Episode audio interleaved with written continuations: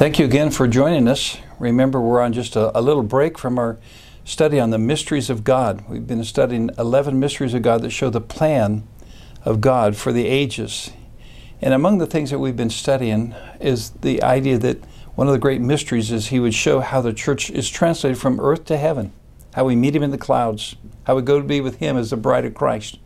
And so, as a result of that, we come to two very important chapters in terms of looking for the Lord's return. They're in Thessalonians chapter 4 and 5. And last week we began by looking at the hope of the believer.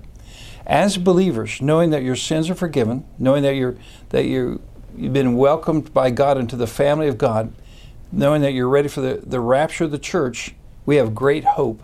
And it should also give us comfort. And this week we particularly want to look at the idea of the comfort that God gives to us knowing events that are coming. And remember, our lesson last week in chapter 4, it actually ended with this Wherefore, comfort, encourage one another with these words. So, among the things we saw was that every writer of the New Testament epistles wrote of the Lord's return. It wasn't just the Apostle Paul, but Paul certainly did it in Philippians, he did it in Titus. Whoever wrote Hebrews, they talked about the Lord will come the second time.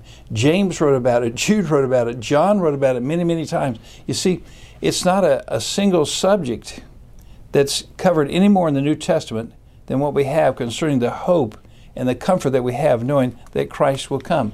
And then we also saw last week that as we looked at Thessalonians chapters 1 through 5, in that first epistle, we saw that, that there was so much excitement about this. Paul was only there less than a month.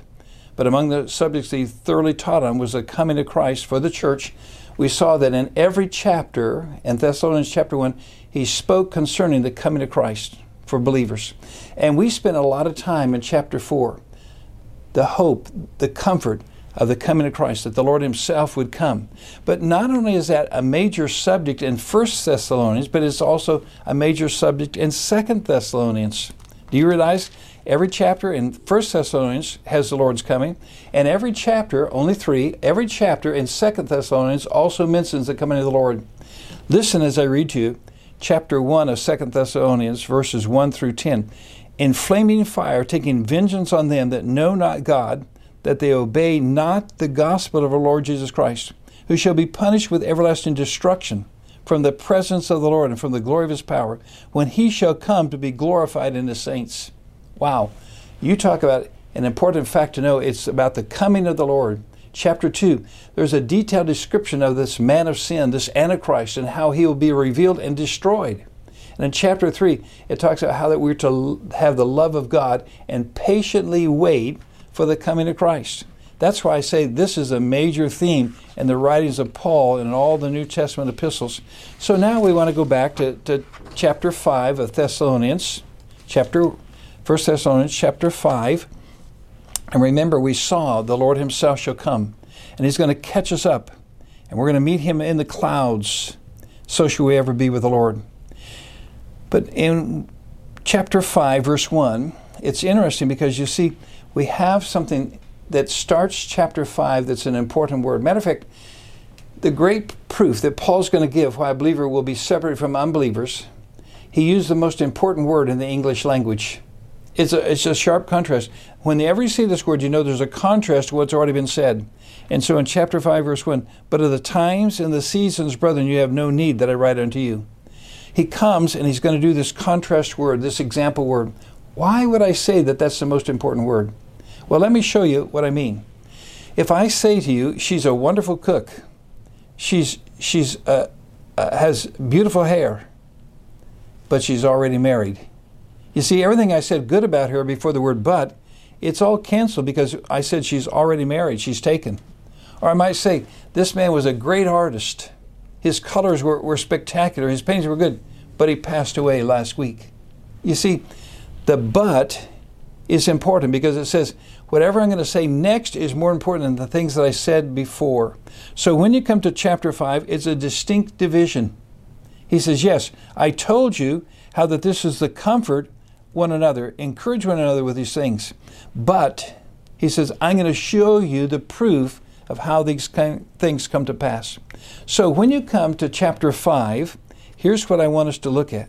In this important section, I want you to see that there's a difference between the you or the ye and the they and the them. I believe the you is talking about believers, those that are saved.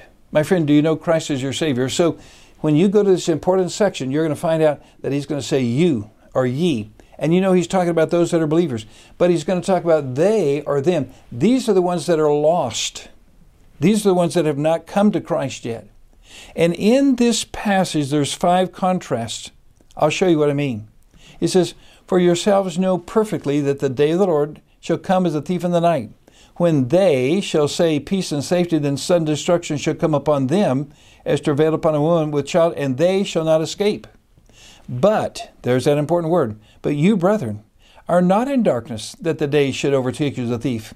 You are all sons of light and the sons of the day. We are not of the darkness or the night. Therefore, let us not sleep as others do, but let us watch and be sober minded.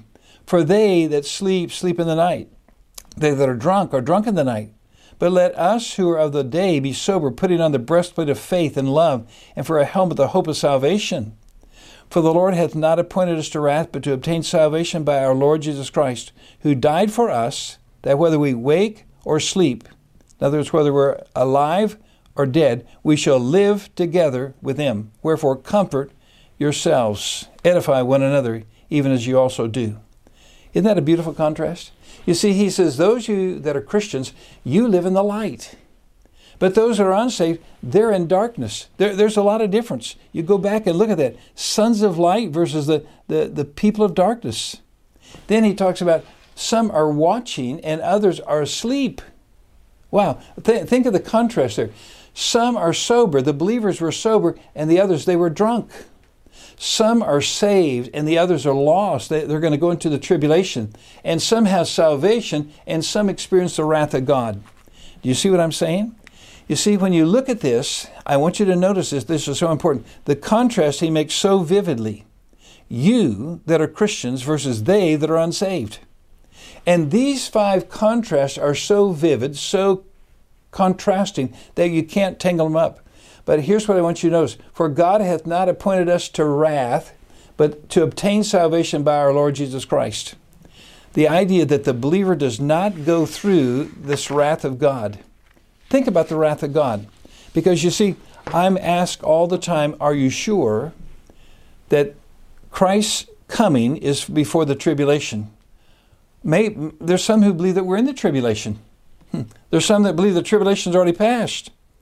But no, you see, here's why I know that's not true. Have you seen the temple set up and have you seen sacrifice stopped in the temple? No. Have you seen the presence of the Antichrist? No. We see him working behind, this, behind the scenes, but we don't see him here now.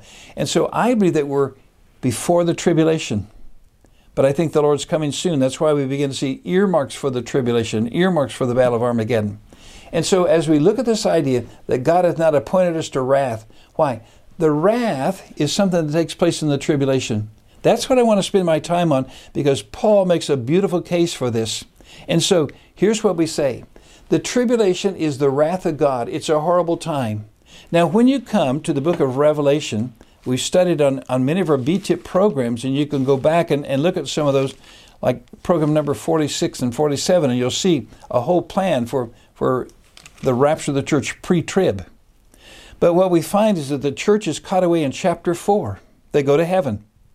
And as you look at the description of heaven, we see there believers who throw their crowns that they don't get into the rapture, according to the Apostle Paul. 2 Timothy chapter 4. He says that we all get our crowns and they lay them at the feet of God the Father, and they worship the Son and the, the Son of God, the Lamb, and then he opens the first seal, and when he does, he invites the Antichrist to come out. So in chapter 6 is Revelation, that's the beginning of the tribulation. Furthermore, I want you to notice particularly Revelation chapter 6 and verse 15. It says this And the kings of the earth, and the great men, and the rich men, and the chief captains, and the mighty men, and every bondman, and every free man hid themselves in the dens and in the rocks of the mountains, and said to the mountains and rocks, Fall on us, hide us from the face of him that sits on the throne, and from the wrath of the Lamb. Now, that comes to pass in Revelation chapter 6. We were raptured in chapter 4. We sang praises to the Lamb in chapter 5. And now this Lamb opens the seal, lets the Antichrist out, and when he comes out, he comes out with vengeance as he unleashes the seven seals. And in the seventh one, then there's seven trumpets, and the seventh trumpet announces seven bowls poured out of judgment. It's a horrible time. It goes on, for the great day of his wrath is come, and who shall be able to abide? Who shall be able to stand? Wow, let me tell you this. I am so glad that the tribulation is the wrath of God, and we're raptured before the tribulation. But let me tell you, my friend, if you've never received Christ and Christ comes, you're left to go into that tribulation period of time. Our proof doesn't end there. Because in the book that we've been studying, 1 Thessalonians chapter 1, verses 9 through 10, it says this For they themselves show of us what manner of entering in we had unto you, and how you turned to God from idols, to serve the living and true God, and to wait for his Son from heaven whom he raised from the dead, even Jesus who delivered us from the wrath to come. Now, there's really two Greek words that are both translated from, but they're very different. One, the word ektero, means from, means to be taken out of. Uh, may I just say this? To, maybe to be pulled up, like the rapture, like, like the pulling up. And the other one is the word in. It means to be taken us through. So one says he saves you as you go through the tribulation, or does it say he saves you as he pulls you out of the tribulation? And the word that the Spirit of God used is the one he will take you out. He delivers out of the wrath to come, not through the wrath. He delivers out of. What a beautiful idea that's presented in God's Word. That's why I'm pre trib. Someone said, Well, what if you're wrong? You know something? The plan of God is not wrong. My job is to discover the plan of God in the Word of God. And I really believe that that's exactly what the Bible is saying. This is not the only passage, it's one of many. May I show you another one? Revelation chapter 3, verse 10. At the close of the discussion concerning the seven churches, he says, Because thou hast kept the word of my patience, I will also keep thee from the hour of temptation, which shall come upon all the world to try them that dwell upon the earth. I will keep you, he used the word ektero, out of, not through. He says, I'll take you out of, I'll remove you from it. That was given to the church at Philadelphia. The false church, the seventh church, the church of Laodicea, notice that, that they are the ones that God spews out of his mouth. And guess what?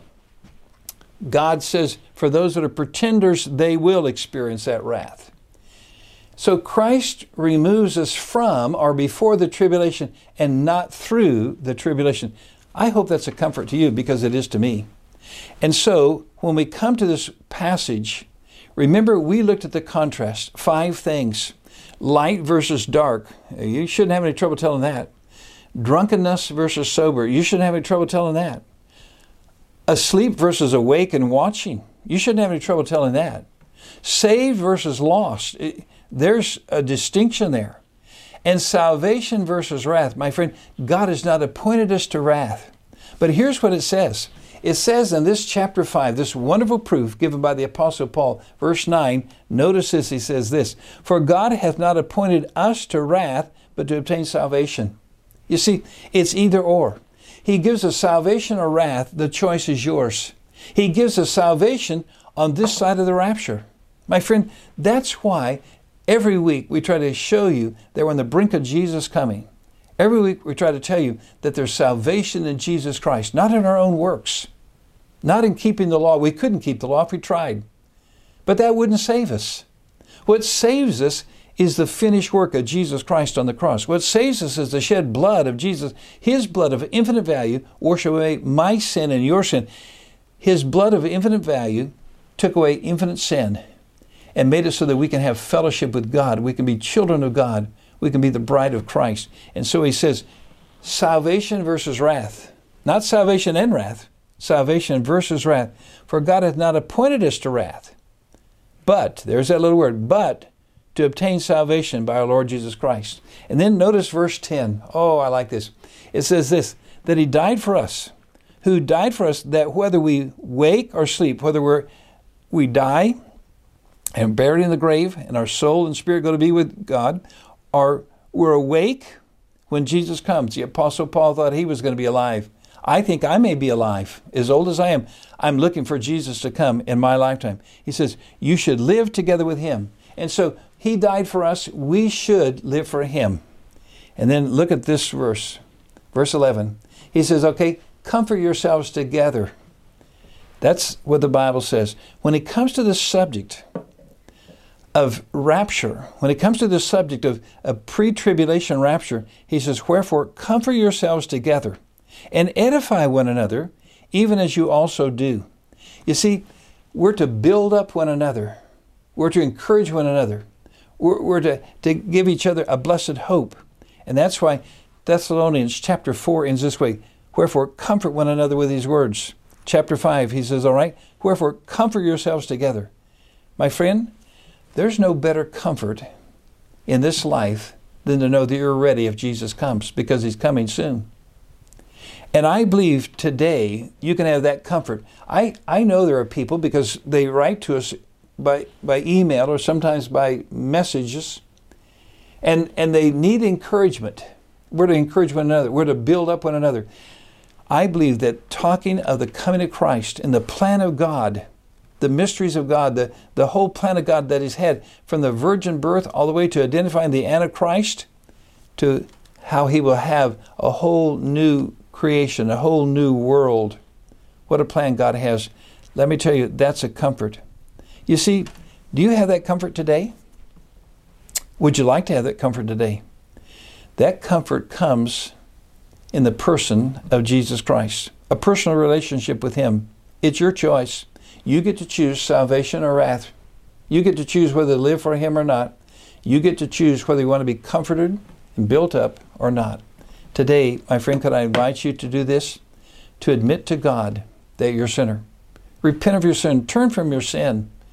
Understand that it offends a holy God.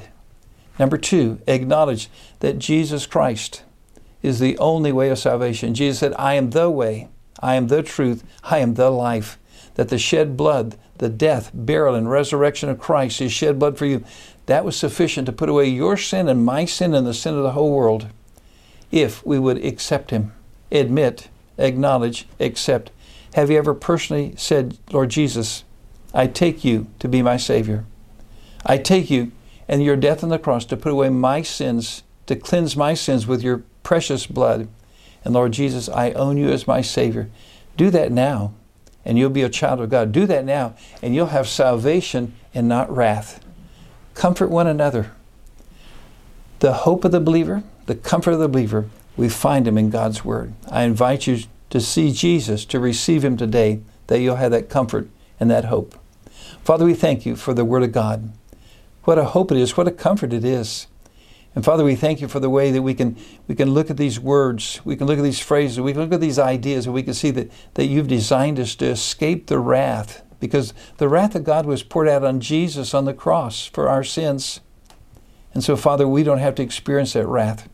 Jesus paid the debt for us. Father, I pray today there will be some that will accept him.